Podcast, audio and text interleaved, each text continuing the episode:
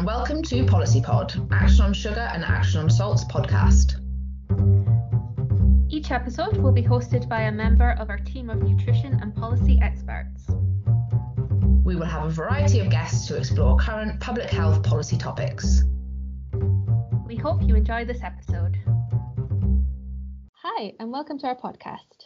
My name is Mary, and I'm Policy and Public Affairs Manager for Action on Salt and Action on Sugar. And in honour of Salt Awareness Week, I'm joined by Action Salt Campaign Manager Sonia Pombo.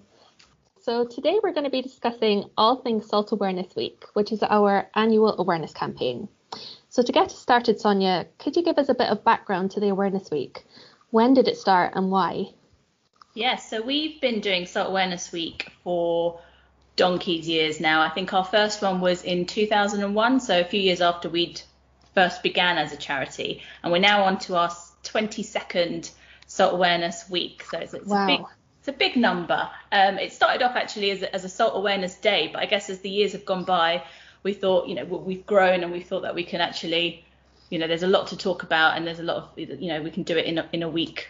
I mean, ideally, it'd be great if we could talk about it all the time, but this is our one flagship week of the year where we try and, um, you know, focus our attentions and get everyone talking about salt reduction. So not just the public, but you know the food industry, the government, um, you know those that are make those that can actually make things happen. That you know the action that can be taken to reduce our population salt intakes.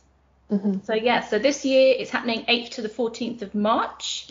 Um, it's slightly different to previous years for obvious reasons. You know, we, we normally during this week will try and arrange a uh, reception at the House of Commons and try and really engage with, with government in, in that regard. But, um, you know, mm. COVID has changed everyone's life in lots of different ways. So we've, we're keeping it more positive and more on the, you know, more online, trying to get as much attention really from, from the public, getting them thinking about the salt that they're eating. The theme this year is around more flavour, less salt.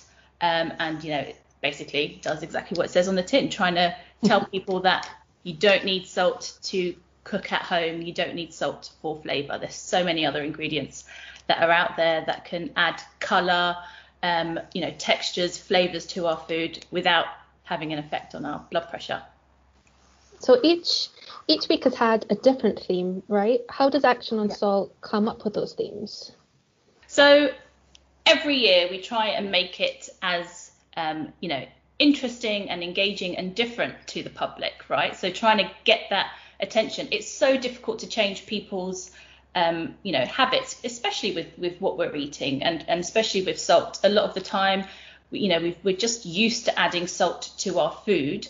Um, you know, be it from what we're taught as kids from from our parents, or just like the you know watch any cooking show, you'll see chefs pouring the salt in. There'll be salt and pepper shakers at restaurant tables. It's just it's a, just a given. It's a seasoning, right? Some people might think it's the only seasoning. So it's trying to find different ways of talking about it and engaging with the people. And there'll be different themes around it, like you say. So this year's more around more flavour, less salt.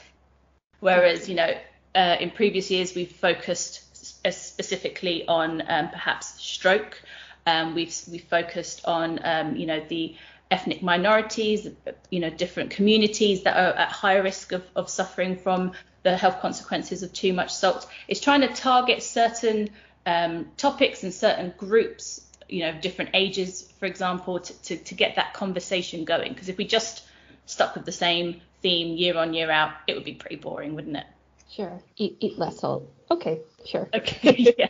You're not going to get that message across, really, are you? It'll just be can't recycle the same material, can we? no, exactly.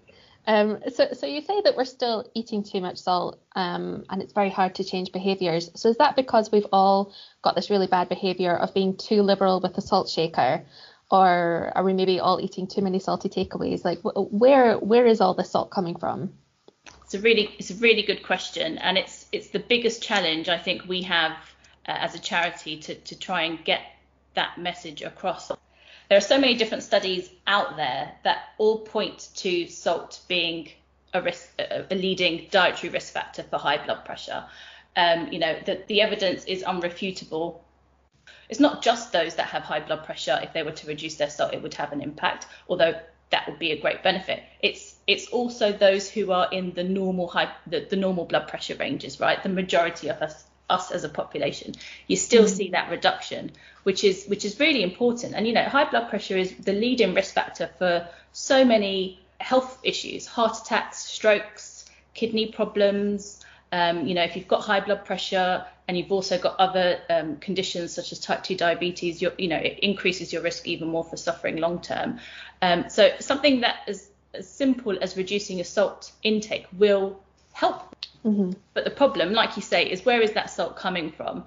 The, the majority of the salt that we eat is already added to the foods that we buy. So you mentioned takeaways, a real big issue. Eating out, um, you know, it's not just salt actually. That you know they tend to come in really large portions. They've got excess calories, excess fat, um, but definitely lots of salt. And we've we've shown time and time again in, in many of our surveys, salt content of some of the foods that we eat out of the home are just ridiculous, like twice the amount that we should be eating in a mm. whole day, seen in just one meal. Um, but it's not just takeaways, and it's not just your obvious salty foods like pizza or you know, know anchovies or something. Things that are really salty, fair enough. You'd think you it's easy to assume that they're salty, but it's in everything. It's in biscuits, it's in cakes. Um, the main source of salt in um, in the UK is actually bread. Doesn't necessarily taste all that salty but it is um, the biggest contributor because of the amount in which we eat it. Regular occurrence. You have it for breakfast, you'll have it for lunch, you'll have it for dinner. Um, mm-hmm. So it's it, it's just in everywhere. There's no getting around it. So even if you don't think you add a lot, even if you don't add a lot of salt to your own cooking, it's already present in, in all the foods that we buy. Soy sauce, obviously, but pasta sauce, tomato ketchups, you know, all these things, they're, they're really salty. So whilst it's great that we can get people thinking about the salt that they're eating and that they're adding to their food, it's also thinking about the bigger picture. So where else are they getting those sources of salt? Reading the, the labels on the on the foods that they buy, seeing if they can switch to lower salt options because there are options out there. It's just not always that easy to find.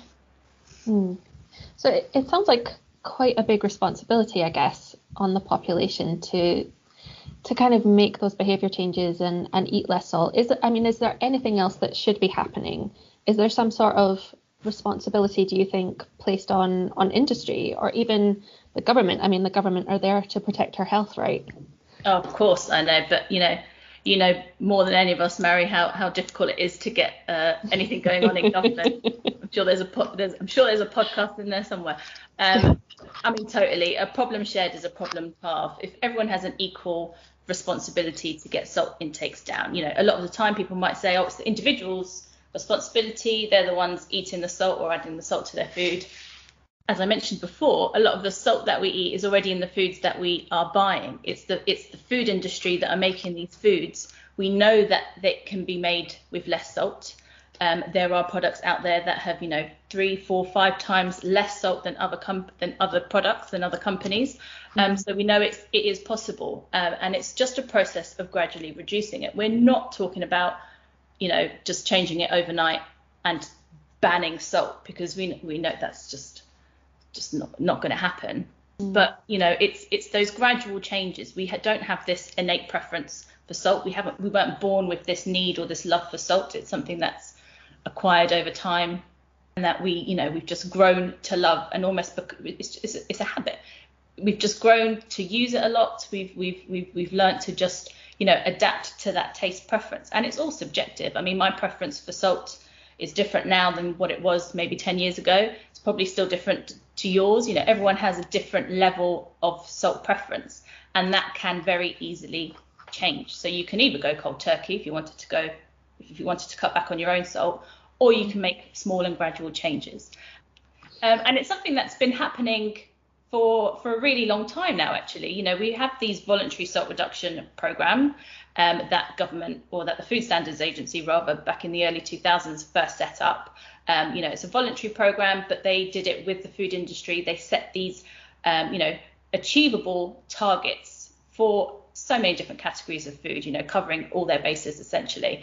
Um, and it was the whole process of gradually reducing that salt. The main reason for the gradual reductions is that people don't notice the difference in taste. Um, and it has it has worked. You look at Kellogg's cornflakes, 60% less salt now than it was in the early, you know, 10, 15 years ago. It's a massive amount. And I think if everyone was, if we were to go back to their original recipe, it just would not be edible. It'd be so salty and disgusting. But no one's noticed in all that time that the reductions have, that, that there's been reductions being made. Um, and people are just carry on eating the foods that they love, which is great. At the same time, our salt intakes have fallen as a nation and so has the blood pressure, so has the, the, number of deaths from stro- strokes and heart attacks. So there's a real, you know, there's an obvious benefit there, and the food industry can and should do more about it. The government, I'd love to see them be more proactive in this. Um, you know, the evidence is so clear for salt reduction, more so than probably any other nutrient. Although I personally feel that uh, Matt Hancock and, and Boris are probably putting more efforts into, you know, other programs, right? Um, mm. Even though the evidence for salt is so strong, I don't, I don't know. I just don't know why they're not doing more about it, really. Yeah, there's so such clear evidence, and it would have such a huge impact. Um, but we, you, you mentioned before that um, the campaign has, has moved online this year, and it's been such a tough year with the COVID-19 pandemic. It's impacted our lives in so many ways. If if salt reduction has been quite successful, why do you think it's um, that raising awareness about salt is still important even now?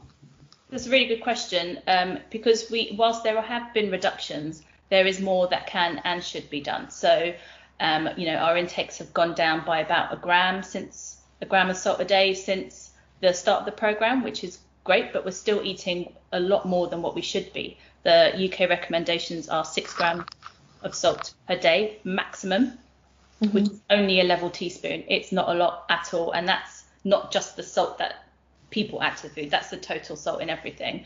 Um, but on average, we're having uh, 40% more than that. We're having four, uh, we're having 8.4 grams of salt a day. So there's definitely more progress to be done there.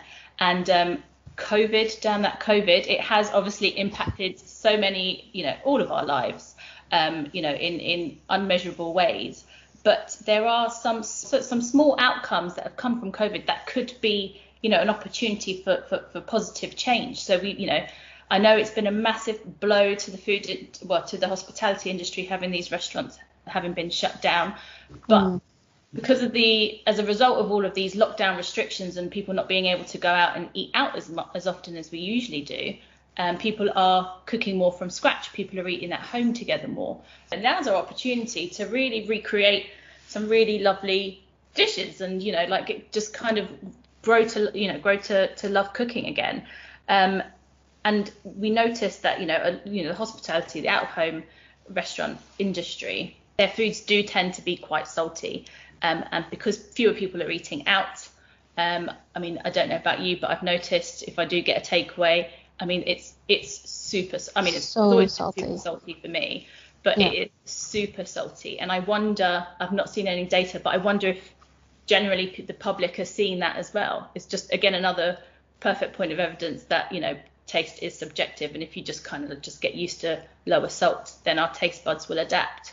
Um, so I'm hoping you know this will be a great opportunity for them in all this time to kind of like rejig and rethink about their recipes and how they you know serve up their dishes, you know, hopefully with less salt and, you know, make it that little bit healthier just to improve the public's health. Yeah, so hopefully that's kind of um, the trigger that, that, that this kind of program needs.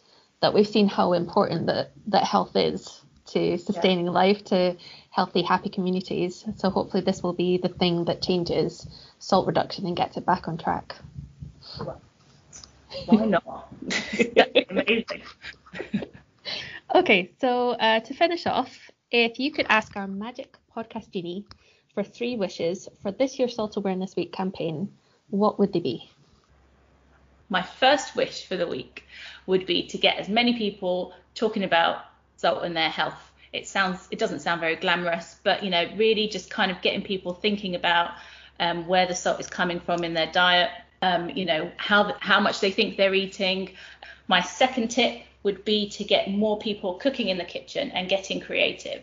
Um, so not relying on restaurants or you know your local cafe for for delicious meals. You can do that at home. You have the power and the ability and the creativity to do that. So you know there'll be lots of recipes and things going out around during the week, um, please follow our social media platforms. We've got loads of things out there as well. And then my final wish for the week as an outcome for it would be to get a little bit more clarity for the future assault reduction. We don't know what government have got planned. We you know we know they know the importance of it, but we don't know what's going to happen once PHE goes next month. We don't know who's going to be taking over these important programs. We don't know, you know, who's monitoring. We've got 2024 targets, which is great, but who's who's doing anything about it? I talked to the industry, and obviously they're still really focused on the impact of Brexit, which is completely valid. I get that, but you know, salt reduction is still really important. The impact on our public's health is massively important, and I just want clarity on that.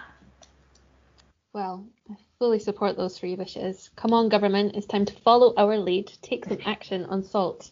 Finally. yeah. Okay, well, that was great, Sonia. Thank you very much for joining me today, and good luck with Salt Awareness Week. Thank you very much.